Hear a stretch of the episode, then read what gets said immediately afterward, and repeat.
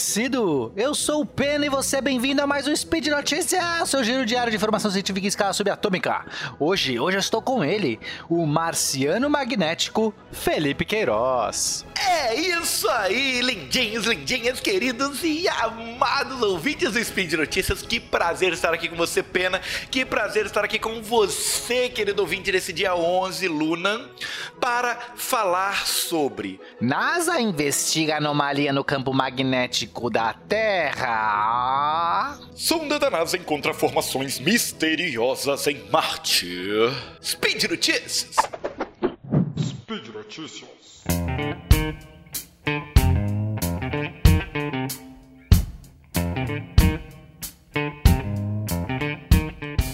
Felipe, meu caro, você sabia que existe uma anomalia no campo magnético da Terra? Peninha, eu descobri há alguns minutos atrás, mas vamos lá, pro, pro, pro bem da pauta, não, faça, não fazia ideia, Pena. Como assim? Fale-me mais sobre isso. O que é uma anomalia no campo magnético da Terra? É, bom, a, a gente. Que, que, a, que a Terra tem um campo magnético, você sabe, certo? Sim, claro, claro. A Terra é um imãzão gigante, né? Perfeito. É por isso, inclusive, que a gente tem bússolas, né? Que elas se orientam por esse imã. E mais do que isso, esse, esse campo magnético ele serve como um grande escudo.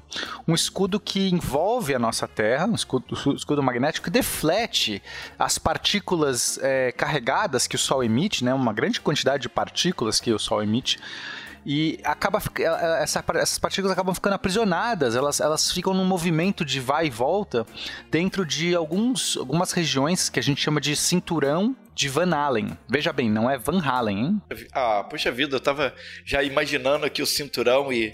Ah, jump, jump, jump, jump. Go ahead and jump. Mas de fato, as partículas ficam pulando nesse campo, elas, elas ficam aprisionadas, então elas ficam indo para um lado e para o outro e acabam não, não vindo com tudo, porque se não fosse isso, a gente estaria suscetível a uma radiação muito maior, uh, um bombardeamento dessas partículas aqui na superfície da Terra. Por exemplo, Marte, que não tem essa proteção, acaba sofrendo muito disso. A vida marciana não teria muita dificuldade de existir na superfície, ela tem que ir para baixo. E só que o que acontece? Esse campo magnético, então, esse, esse cinturão de Van Allen que acaba aprisionando isso, é, é, quando a gente vai, por exemplo, fazer uma missão para fora da Terra, ou mesmo satélites que manobrem no espaço, a gente tem que tomar atenção disso, né? Se eu for, se eu for fazer uma missão para a Lua, né? As missões que Apolo foram para a Lua, eles fizeram uma trajetória tal que passasse muito rapidamente por essa região para diminuir a radiação que os astronautas iriam receber. E satélites muitas vezes também tem que desligar os seus sistemas, é, porque o computador de bordo pode ser influenciado por essas, é, essa radiação, né? são cargas é, é, elétricas que, que, que, passam ali, induzem, pode induzir tanto um erro, de repente pode até queimar um componente. O que acontece... É isso, Peninha? É isso que hum. causa a aurora boreal? Exatamente. Essas partículas elas andam de norte para sul quando elas se aproximam, por exemplo, do Polo Norte e elas dão esse rasante, que é quando elas vão fazer inclusive essa curva para retomar no seu pulo, é, gera um fenômeno atmosférico. Né? Elas induzem uma radiação que causa essas luzes lindas, essas coisas e tal, que é a aurora boreal. Mas o que acontece? Existe uma anomalia nesse campo magnético. A gente chama de anomalia do Atlântico Sul, que é uma faixa em que essa, esse escudo ele é mais frágil, ele tá menor, é como se tivesse um buraco, né? É, é não é bem um buraco, é simplesmente como se ele tivesse mais baixo, ok? É, ele tá mais fino, o escudo é mais fino. E essa faixa fica exatamente em cima de uma região que dá ali uma, na, no Atlântico Sul e também parte do Brasil. Parte também ali pega um pouco do Chile, da Argentina. É, é um. Tem um. Né, quem quiser clicar na imagem, aí dá pra gente ter uma, uma imagem colorida aqui que mostra bem essa faixa, é uma anomalia. Então ali a gente tem o um escudo mais fino. Só para você ter uma noção, esse escudo normalmente se estende de mil quilômetros de altura, de altitude, até uns 12 mil. Esse é o cinturão mais perto, porque são dois cinturões de Van Allen, tá? Existe o mais próximo e existe o mais distante. Então, o mais próximo, ele se estende aí de mil a 12 mil. Então, todos os satélites que ficam mais baixo do que isso, que é a maior parte dos satélites de órbita baixa, estão protegidos tecnicamente. Mas quando eles passam em cima do Atlântico Sul e ali no Brasil, o escudo tem regiões que fica só 200 km de altitude. Então é um grande buraco se você for parar para pensar. De mil para 200. É um buracão. Muitos satélites, quando manobram ali, precisam tomar algumas medidas, né, para não, não correr risco. Não é nada muito grave. O que acontece é que a NASA está investigando essa anomalia, essa, essa anomalia já é conhecida há muito tempo, não é uma novidade mas a NASA está investigando e vendo como ela evolui. O que, ela, que, que a NASA finalmente descobriu é que essa anomalia está mudando de forma. Ela está meio que se estendendo mais para oeste, ela está migrando. Além disso, ela está se dividindo em dois.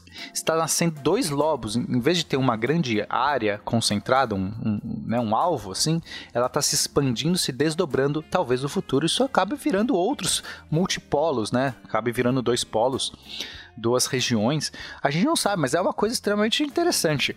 Embora isso não afete a nossa vida diária aqui na superfície da Terra, não é algo que a gente é, a radiação ainda assim está parando na altitude, é algo muito importante para a gente monitorar. Porque, um, isso pode ser um problema no futuro e a gente entender né, o que, que acontece, por que, que isso está acontecendo. São mecanismos é, é, são os mesmos mecanismos que geram campo magnético, eles acabam tendo essas, essas é, flutuações, anomalias, porque é um sistema dinâmico bastante complexo que envolve um núcleo de ferro e um níquel girando em altíssima velocidade no centro da Terra, tem perturbações, tem, enfim, é uma somatória de efeitos que acaba criando essas anomalias.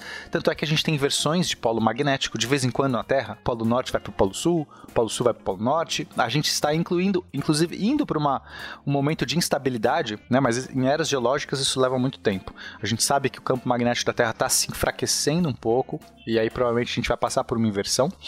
Isso pode ser preocupante na questão de uso do espaço, hum, principalmente em satélites de órbita baixa e eventualmente até de missões é, tripuladas. A gente tem que tomar cuidado né, olhar com carinho o que está acontecendo. De repente, isso pode limitar muito as órbitas de satélites, ou a gente vai ter que começar a pensar em satélites que tenham uma resistência maior à radiação para poder orbitar essa região. Entendi, Peninha. O, o que você diz é que então ele não só está se deslocando, como a área em si que está ah, sob essa anomalia está aumentando, né? Então, efetivamente, a gente perde espaço que poderia estar tá sendo ocupado por satélites, é isso? É, é, é, de certa forma é isso. E, e, entender também se isso vai acabar virando duas regiões, né? Porque aí não é só uma questão de espaço total, mas também uma questão. Se você tem duas regiões, as manobras começam a ficar mais limitadas, né? Porque você precisa evitar a região. E aí, as, a, a, as órbitas terrestres, elas, elas, elas não, você não pode viajar de qualquer jeito em órbita. Você tem uma você tem que respeitar né, um, um, a mecânica gravitacional. Então, ela, as órbitas são circulares ou elípticas, mas elas, elas acontecem, não é de qualquer jeito. Eu não posso simplesmente pegar meu carrinho e falar assim: ah, olha a anomalia, desvia, faz a curva. Ah, pronto, fiz a curva. Não é assim que funciona no espaço. Então, é, você antever manobras, você programar manobras é uma coisa complicadíssima. Você tem que é, é, é né, é, ver isso numa, num, sistema dinâmico é, muito grande e, e muito, muito tempo antes para você manobrar um satélite desse. Então, é muito importante a gente ver o que está acontecendo aí, se isso vai continuar crescendo ou não, se isso vai se desdobrar ou não. Mas é isso, uma atenção. Isso vai demorar, obviamente, né? É, é, esse crescimento acontece em, em, num prazo longo, mas está acontecendo, está se desdobrando. Talvez até para a gente entender se existe alguma influência é, antrópica, de repente, se alguma coisa que o ser humano está induzindo pode estar tá ajudando ou não, a gente não sabe ainda. Em princípio, não. Em princípio, isso é só uma questão do centro da Terra. Mas vai, a gente não sabe, a gente, a gente tá colocando tanta coisa, a gente tá modificando tanto o nosso planeta que pode ser, vai que um dia a gente descobre que tem alguma influência humana até nisso, né, Felipe? Não seria uma surpresa grande. Caramba, é, realmente, não seria uma surpresa. Considerando tudo que a gente já faz com a Terra, né? Mais uma notícia legal para 2020, por que não, né? Mais uma coisa, mais, uma, mais uma anomalia na nossa vida. Sensacional, Peninha. E vamos para a próxima notícia. Peninha, você falou aí da, da questão né, da, das próximas viagens para Marte, de como que talvez isso aí pode é, modificar esse planejamento disso tudo é, a anomalia. E falando em Marte, Marte está sendo perseguido por paparazzis agora, você sabia disso? Como é que é? é. Pois Me é, conta Peninha. essa. Porque saiu uma foto muito reveladora de Marte nos últimos meses, Peninha. Olha aí, mas quem que é a celebridade? Eu quero então, saber. a- o negócio é o seguinte: na verdade, a foto foi tirada por uma câmera lá que chama High Rise é, do, do Mars Reconnaissance Orbiter, né, da NASA. Cara, essa, essa câmera é um espetáculo. Não, é linda a, foto. Eu postei a câmera high-rise é ver. Sensacional. O, o link tá aqui, a qualidade Não, eu tô vendo a é foto, é, inacreditável. maravilhosa. Mas essa É câmera é, é espetacular, cara. As, as imagens mais bonitas que a gente tem vêm dela. E aí essa, essa câmera ela é operada pelos pesquisadores da Universidade do Arizona e eles tiraram essa foto e postaram na- na- no site da própria universidade falando sobre essa formação rochosa que eles identificaram na câmera, o, o Peninha. A foto, na verdade, ela mostra uma formação rochosa muito diferente, muito exótica. Tenta me explicar para aqueles que não estão vendo, para aqueles que, como nós, né, já que é um veículo po- podcastal, como é que você descreveria essa imagem aqui, Felipe? Então, Peninha, parece uma. Ah, o que parece de verdade é como se você tivesse tirado a foto do mar à noite. Porque tem várias pontinhas que parecem umas cristazinhas de onda, assim, mas todas aleatórias, assim, e misturadas. Uhum. Mas não é, não é água, né? Vamos deixar claro pro ouvinte que não tem água é, em Marte. É pedra, é pedra. É- é Aí pedra. tá, é pedra. A pedra pegou essas formações, parece uns. Tem um- umas partes que parecem uns polígonos meio malucos, assim, encaixados um no outro. Mas é uma Uhum. formação muito estranha, meio escarpada, né? Muito, Certo. muito estranha. Gostei, certo? gostei. Escar... Não, agora eu gostei. Escarpado. Muito interessante esse adjetivo, hein, Felipe? Aqui você tem- guardou, a sua vida inteira você guardou pra usar hoje, cara. Você percebe? Você nunca usou escarpado antes. Exatamente. Não Nunca foi? usei, nunca usei. Realmente nunca usei. Você poderia ter, bem ter usado assim, encravado na rocha, na, na, na solo marciano, encravado nessas reentrâncias, nos sulcos e nas alcovas dessa rocha. Olha aí, olha aí, gastando meu vocabulário. Perfeito, Olha isso, que bonito, hein? Que bonito. Né? É, a região onde essa foto foi tirada já é uma região que tem formações estranhas, tá? É, é uma região que é chamada de Aureum Caos, então já dá pra ver que é uma formação meio caótica mesmo, uma região meio Cara, caótica. Aureum Caos, o caos de ouro, é isso? O, o, o, o caos Exatamente, dourado? exatamente. Olha, que coisa bonita. Exatamente. E é, o pessoal da própria Universidade do Arizona, os pesquisadores, quando postaram a foto, eles postaram já é, dando algumas possíveis explicações de que- do que poderia representar essa formação. Sendo que uma das possibilidades que eles propõem é que talvez essa formação seja uma, uma- uma- o resultado de água na, na superfície de Marte. A gente sabe que num Hum. passado distante aí Marte pôde ter água na superfície, né? E que Sim. justamente essa quantidade de se- sedimentos que se acumulou formando essas, essas escarpas, né? esse- esses materiais todos ali, pode ser justamente causada ou por causa de água ou por causa de erupções vulcânicas. Olha que interessante. Olha, então vamos lá. A gente tem tanto água quanto vulcanismos. Marte teve esses dois fenômenos. Hoje em dia não tem mais esses dois fenômenos. Quer dizer, vulcanismo a gente acredita que não tem mais. É, os- a gente tem alguns vulcões enormes de Marte. Os maiores vulcões do sistema solar estão em Marte, Felipe. Sabia? O Monte Olimpo, inclusive, foi o maior vulcão do sistema solar. Está em Marte. E mais. Então, eram- então, na verdade, éramos deuses marcianos, já que eles vivem no Monte Olimpo. exato, exato. Mas o. Mas. é, então, a gente tem então esses dois fenômenos que pode, podem explicar, né? Pelo que você está me falando. A gente ainda não sabe isso, né? Tá- tem dúvidas. É, pelo contrário, eles ainda concluem falando que pode ser que essa ideia deles esteja completamente errada. Pode estar incompleta ou pode estar completamente errada também. Tem, gente, muita- muitas possibilidades, as coisas estão abertas, mas existe uma formação interessante. A água em Marte já correu, já percolou, a gente já descobriu que existiu. A gente não sabe se existiam oceanos, se simplesmente eram fenômenos sazonais. Então imagina que, sei lá, todo período X de tivesse uma enchente louca em Marte, a água corria, mas a gente já conhece esses vários padrões, mas esse especificamente, né, ele não é aquele, por exemplo, aquele delta de rio. O delta de rio é muito claro, a gente vê que é um padrão aluvial. Você vê que ele né? Se, quem já viu um delta de rio na vida, quem já, já olhou uma foto de satélite ali, que, né? Você percebe que tem aquelas correntes que se afunilam num leque, abrem num, num leque assim, bonito quando o rio chega. Não é esse caso, esse, esse caso não. Tem um monte de, de, de, de encrostas, de encrostas não, de, de encostas en, engastadas na rocha. Nossa, caraca. É, é muito difícil falar essas coisas.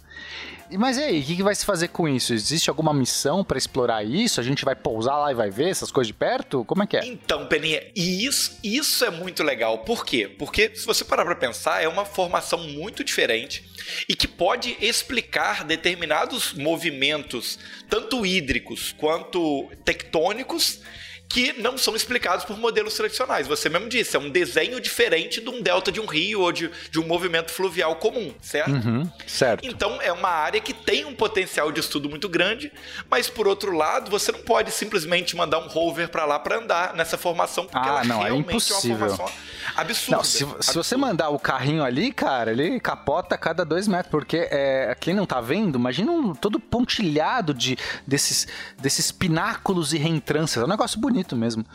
Mas então qual que é a alternativa? Mandar um helicóptero para Marte? Porque a gente tem que analisar esse negócio. Não dá para deixar. Ah, tirei a foto aí, ó. Guarda aí. Segura. tem que fazer alguma coisa com isso. Exatamente, Peninha. Você falou a palavra-chave: helicóptero. É muito estranho imaginar isso, mas o Perseverance, que é o rover que vai ser lançado em, em fevereiro para Marte, que vai chegar em fevereiro em Não, Marte. já, já foi lançado, é, já tá no aí. caminho. Ele vai chegar em fevereiro em Marte. Ele tá levando com ele o Ingenuity, que é um helicóptero. Olha que legal. Olha aí, pronto, resolvido.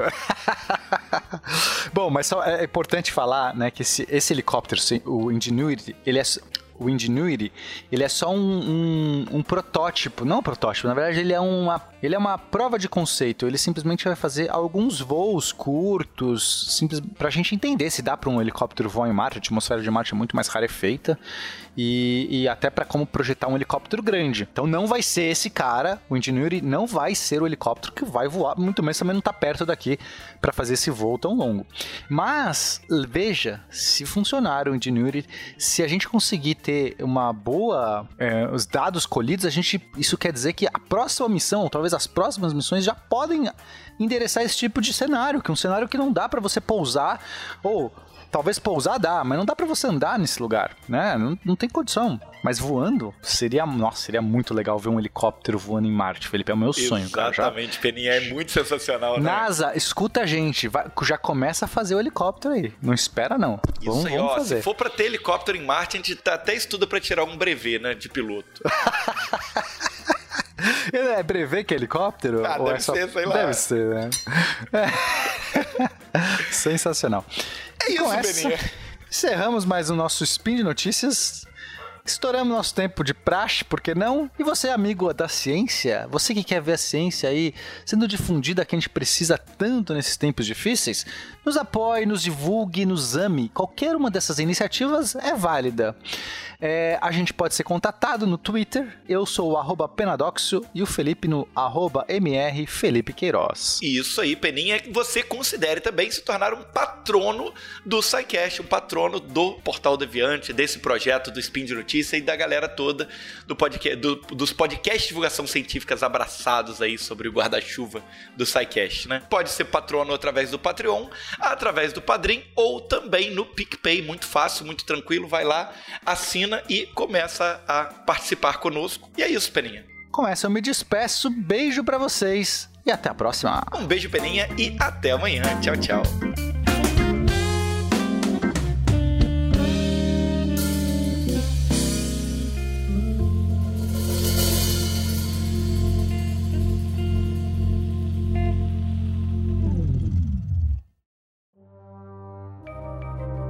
Este programa foi produzido por Mentes Deviantes. deviante.com.br.